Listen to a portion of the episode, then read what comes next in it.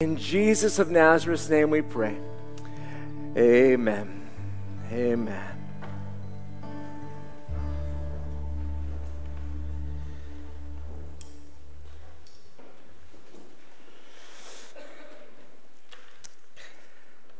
I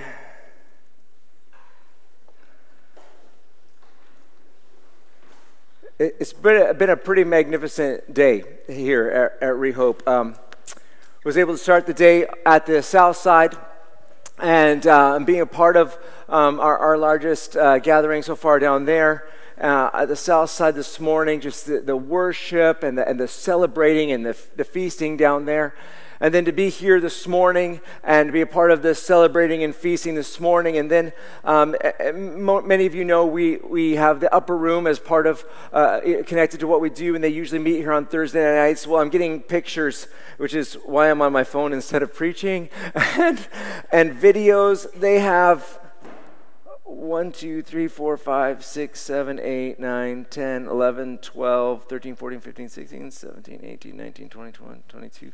324 i see 24 people holding baptism certificates and that they've, they've done just heaps of baptisms in the last two hours uh, at the south side uh, building and just uh, amazed and they're going to be now celebrating together uh, down there. Just amazed at what god is doing uh, on this day. And yet and here we are tonight we're gathered together to celebrate and yet i tell you what nothing in all of this comes anywhere close to the magnificence of why we're celebrating tonight the resurrection and triumph of Jesus of Nazareth from the dead. And we're, we're excited to see life change, but we're here to celebrate just the joy that lives can be changed because of what Jesus accomplished. That, that all those years ago, Jesus was, was killed, uh, uh, crucified, entombed, and yet before the sunrise on the third day, the sun rose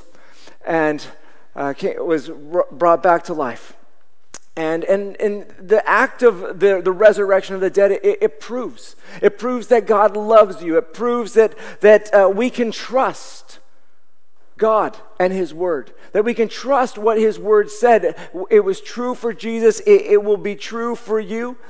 And that you can be forgiven of anything. That you can be forgiven of everything. And that there really is hope uh, for you and for your future to be to be forgiven, to be adopted into God's family. It's it's it's an incredible celebration. This this whole this whole weekend and and here tonight, an incredible moment. I'm going to read now this the story. One of the versions, um, Matthew's uh, Matthew's account of the resurrection. And you can read others in the other gospels, but all describing the same moment from different points of view. In Matthew chapter 8, uh, the joy of resurrection morning here, starting in verse 1. After the Sabbath, as the first day of the week was dawning, Mary Magdalene and the other Mary went to view the tomb.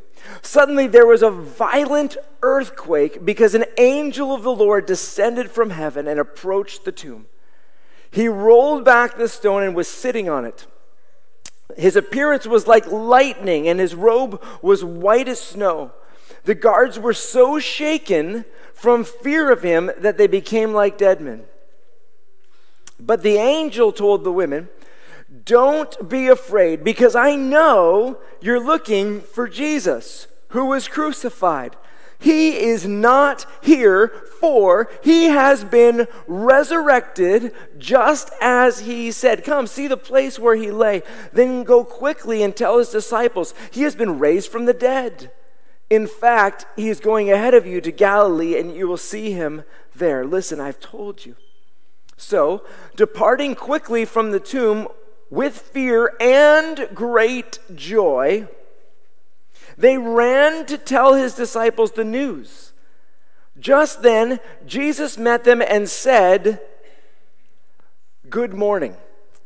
That is the most understated good morning in the history of, of the planet. Good morning. Yes, yes, it, good morning. And they came up, took hold of his feet, and worshiped him. Then Jesus told them, Do not be afraid. Go and tell my brothers to leave for Galilee, and they will see me there. Oh, Resurrection Sunday. I, I, love, I love this time of celebration. Now, there's lots of things that we could talk about when, it's, when, we, when we're talking about this moment. Um, I, I have in the past and I will in the future, at different times through the years. We've talked about um, the historicity. Uh, historicity, that is a real word, the historical accuracy uh, of the events of the resurrection. And, and we've talked about how, through the, through the lens of the, the scientific grids that they evaluate the truthfulness, the validity of, of, of historical events, we've talked about how the resurrection of Jesus of Nazareth from the dead rates as one of the highest, one of the most certain events in all the history of the world because of the different kinds of um, ways, uh, things that we see. Um, when you're evaluating whether something in history is true and you didn't see it with your own eyes, uh, the things that they kind of look at would be things like does the archaeology line up with this? Um, is, is there a logical, can you see the logical impact of the event? This said this happened. Okay can you see its impact? Um, all other things such as multiple eyewitnesses writing about it or multiple um, authors writing about the same event what's really great is when you have the good guys and the bad guys. That's probably not that's relative right? Um, the winners and the losers. That's not relative. Uh, the, the winners and the losers both writing about the same events. And if those two groups agree then you're like wow wow, okay, that, that really did happen. And again, when, when you're looking at, at Jesus and you're, when you're looking at just the whole historical facts and the realities behind this, this claim, it ranks up there as one of the most certain um, events in the history of, of the world. This claim that Jesus was dead, that he was actually, actually dead, that he was entombed, and that, and that again, three days later, he was, he was not dead. Now, even if you don't believe in God, even if you don't believe in miracles, it, it, with intellectual integrity, I urge you to go back and just, just Google historical evidences for the resurrection. And instead of starting with your, your grids in place, well, it, it can't be true or it can't be this or it can't be that, just look at the facts. And you'll see this is an incredibly, uh, one of the most strongly supported historical claims in the history of the world. Well, we're not going to talk about that today. That's just, that's just for fun. You can explore that on your own. Uh, for, for Resurrection Sunday, um, you like how much I say when I'm not talking about it? It's just, just one of those things. Uh, for this message, I, we're going to have a bonus message. Uh, we're, we're in this series entitled Make a Difference Learning to Follow God Well. And we've been looking at three people, and I say it every week. Uh, and so I won't even, I won't even give away names. If you don't know who we're talking about, um, find out next week when we continue our series. But we're, we're going through this series and we're looking at some different people to see how it is that they make a difference in their different, in their different lives. And we see that it's by learning to follow God God well. And, and we're, we've been going through this study and we're seeing that the essential key that, keys that we need to look at um, as we're, we're trying to grow and learning to follow God well might be things like humility or, or learning how to hear from God and, and, and acting with courage and obedience on, based on what God said, or enduring times of, uh, of suffering, or learning how to wait in times of stress, or, or, or things like that. Well, here's what we're going to talk about today. We're going to talk about this if you want to make a difference for God, if you want to genuinely follow God well throughout, throughout the course of your life, you're going to need to learn to trust God fully with all of your life. You're going to need to learn how to trust God fully with all of your life. A, a very easy statement to make with very major implications for, for every moment of our lives. We're going to need to learn how to become someone who, who, who follows God by trusting Him, trusting His words, all the way to the end with zero plan Bs. Zero plan Bs. Without having that last, that, that line in your life, without having that moment in your life where you're like, I will trust God, but then when I hit this moment where um, maybe a moment of no return, well, then, okay, I trusted him long enough, and now I'm going to take matters into my own hands. I'm going to trust God for this situation in my life until I feel like too much time has passed. Like I gave God his moment, I waited for him enough, in my humble opinion, but now I'm going to I'm to take over from here. Um, I asked God what He wanted me to do, and I didn't hear anything, so I'm just going to do whatever I, I want to do. Um, it's like I'm going to trust God for a bit. Uh, but, but, you know, the season of pain and strain and stress, it's just gone on and on and on. And so, you know, I, I was patient for that week, that month, that year, those couple years. But now I've kind of, it's, it's, just, it's just too much. And taking matters into our own hands. That's not trusting God. That's trusting God for a, a highly controlled version, a, a safe version of, of, of, like, I'm, I'm giving God an opportunity. That's not what we're talking about. We're talking about trusting God, which means we're no longer going to hedge our bets. We're no longer going to just, just take matters into our own hands. We're not going to resume control. We're going to throw our lives and our expectations and our hopes and our decision makings on, on, on, the God who loves us. So here we are, uh, Victory Weekend. Victory Weekend, we're, we're looking at Jesus, and, and we, we see that there is no greater example in all the Bible, no greater, uh, no matter, no greater example of, of following God well than Jesus, no greater example of, of, of making a difference than, than Jesus. Uh, he's the perfect example, and this weekend just hits right on the head perfection when it comes to following God well all the way to the end. Um, Jesus brutally executed by the Romans on a cross. And he tells us 12 hours, less than 12 hours before he was crucified, he says less than 12 hours that he could have done something. He could have called a legion of angels. Now, I'm saying this out loud, and I, I'm like, is it legions or legions? But legion, I, I should have looked it up this afternoon. I knew better. Anyways, enough. He could have called enough angels uh, to, to, to rescue him and get him out of there. Like Jesus could have done that. He, he, he says, I could take matters in my own hands and I could, I could call angels and we could, we could get out of here. But this is what Paul writes in Philippians chapter 2. He writes this He says, Jesus, he humbled himself, becoming obedient to the point of death, even to death on a cross.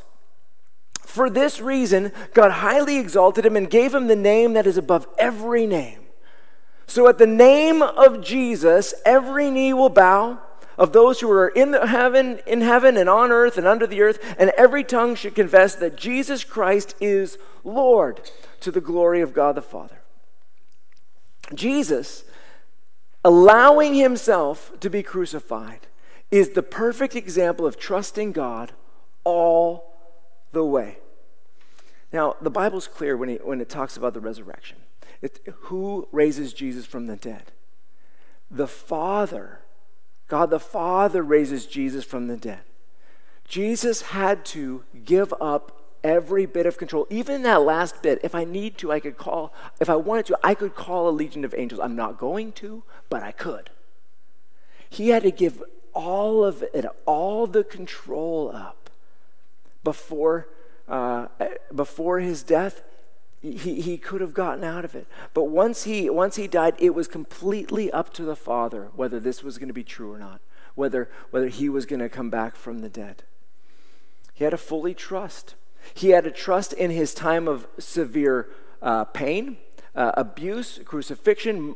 He's being mocked. He had to do all of, he had to keep giving it up and, and not intervening, surrendering towards God's plans and purposes. And I think that this is at the heart of, of the lesson for us tonight.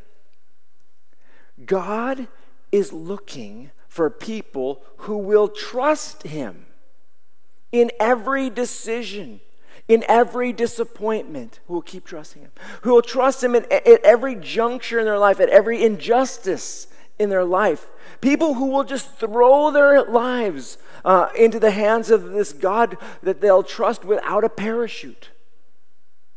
God loves this about Abraham. In fact, one of the spectacular moments of Abraham's life, he didn't think it was spectacular in the moment, to be fair, but looking back, wow, that was a great moment, is when he's been asked to, um, to uh, sacrifice his son Isaac. And, and he's, he, he's, he, he knows, Abraham knows, and we, we know he knows because of Hebrews chapter 11 tells us what Abraham was thinking conveniently, so we don't have to make this up.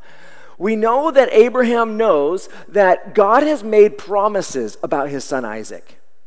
God has, this isn't just Isaac, his son. This is, a, this is someone that God has made promises about many descendants coming through, specifically Isaac.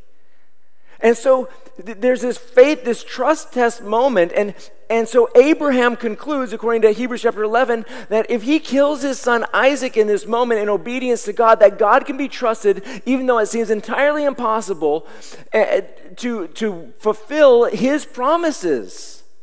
That he will keep his promise, even if that means he has to raise Isaac from the dead to do it. That was his confidence that God would do what he's promised, what, what he said he would do.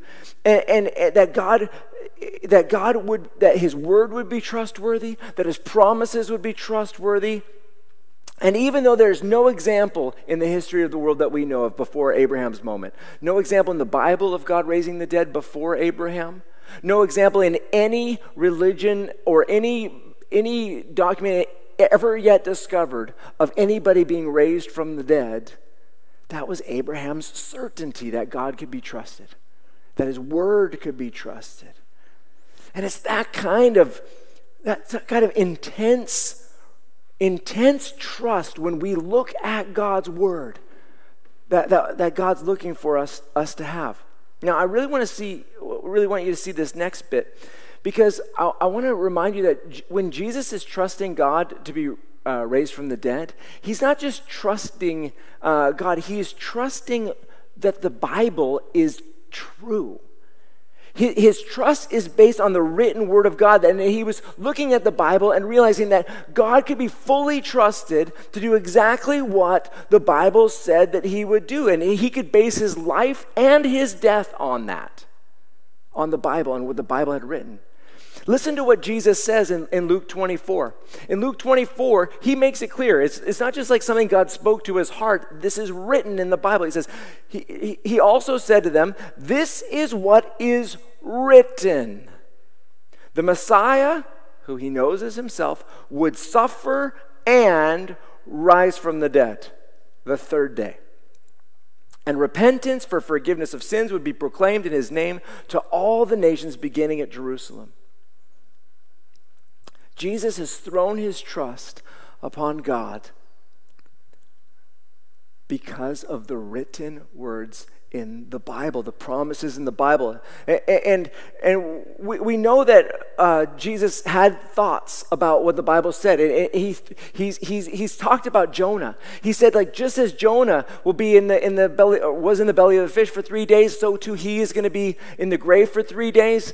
Uh, he knows that. He, I know that Jesus is thinking about Psalm 22 because he quotes it on the cross and he, and he, and he understands the suffering and, and how he's going to be, um, how he's going to, his pierced and his bones just disjointed and, and all this sort of stuff.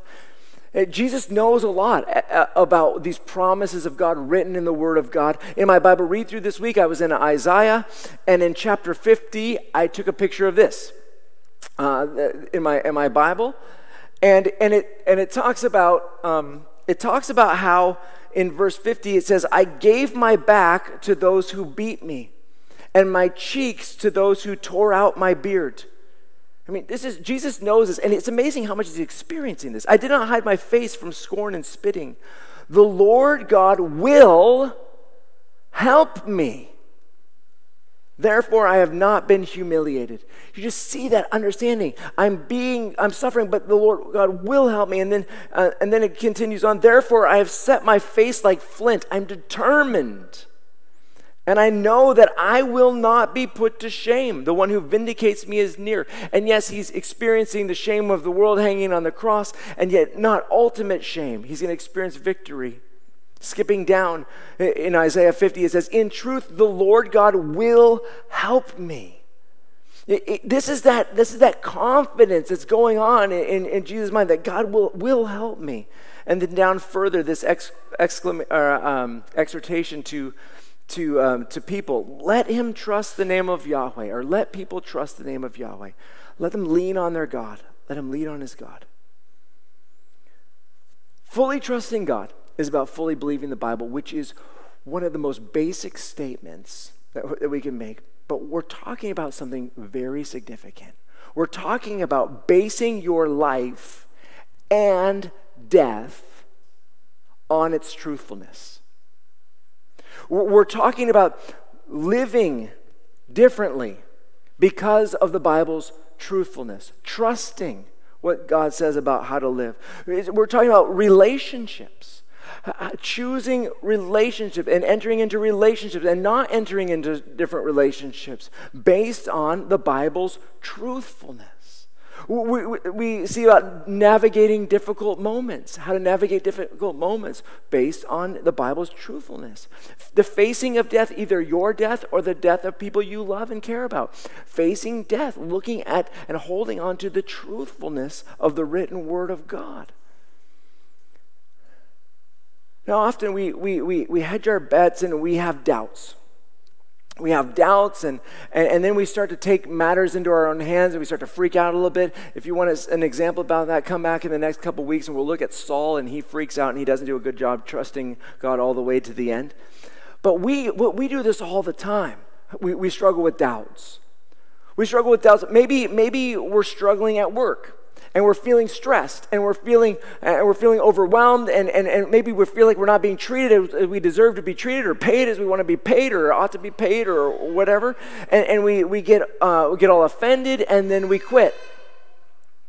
We quit and without seeking god's direction first uh, some people, uh, they're, they're, they're married, uh, they're married and, and they're, they're in a tough time in their marriage. And, and, and they're not feeling like they're being treated uh, good at all. And, and they feel frustrated by this. I, I know that we don't have that in this church, but there's, there's people out there who are in marriage tension.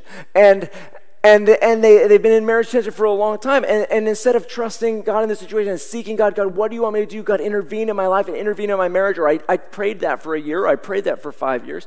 Um, you know, they, they just, okay, I'm, I'm, I'm done trusting God now, and I'm going to take matters into my own hands. Uh, this, is, this is not simple. It's complicated. It's everyday stuff. Trusting God impacts every bit of our lives, our responses to, to the challenges that we face.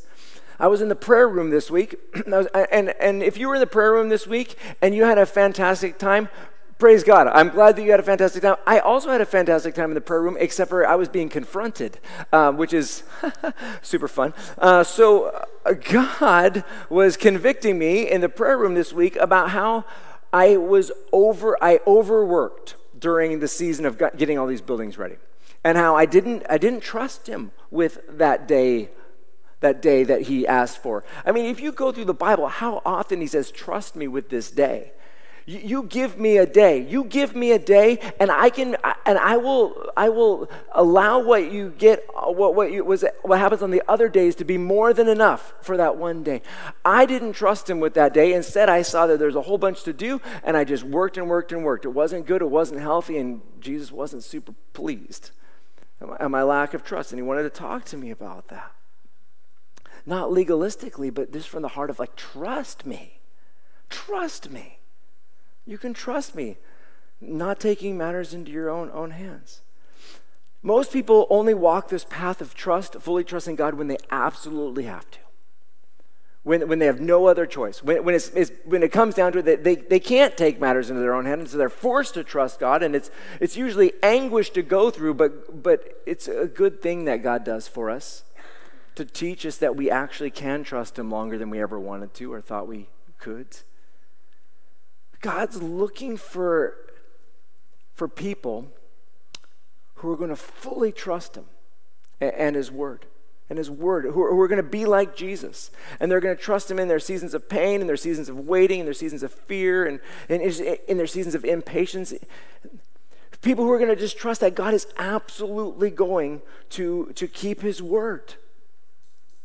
You know, there's people who carry significant doubts when it comes to things such as is heaven real?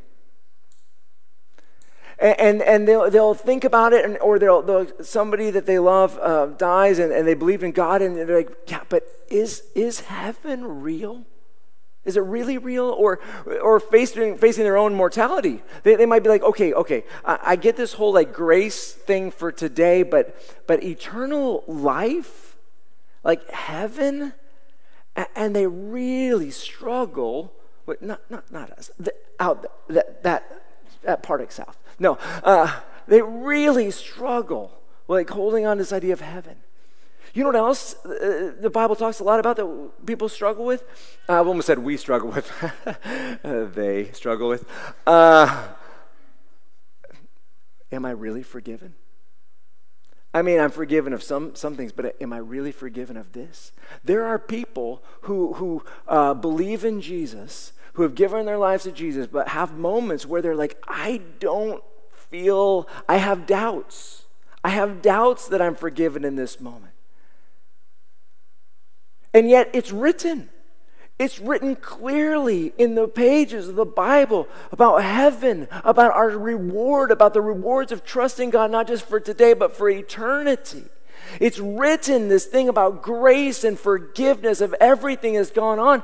And, and, it's written, it's right in front of us, and we can read it every day if, if, if, if we want to. And, and, and, and we encourage us ourselves to keep reading the Word of God.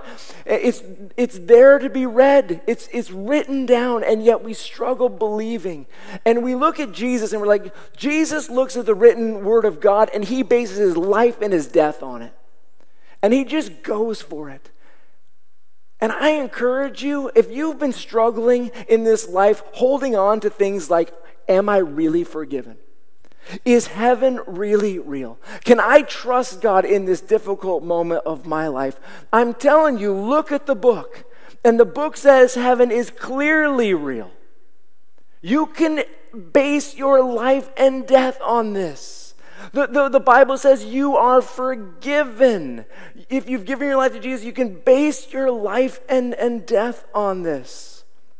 This is Resurrection Sunday. It, it, it's Victory Sunday, and, and we get to celebrate that although Jesus was crucified, God the Father, according to the written word of God, according to the Bible, as promised, actually did what the Bible said he was going to do and raised Jesus who trusted him from the dead.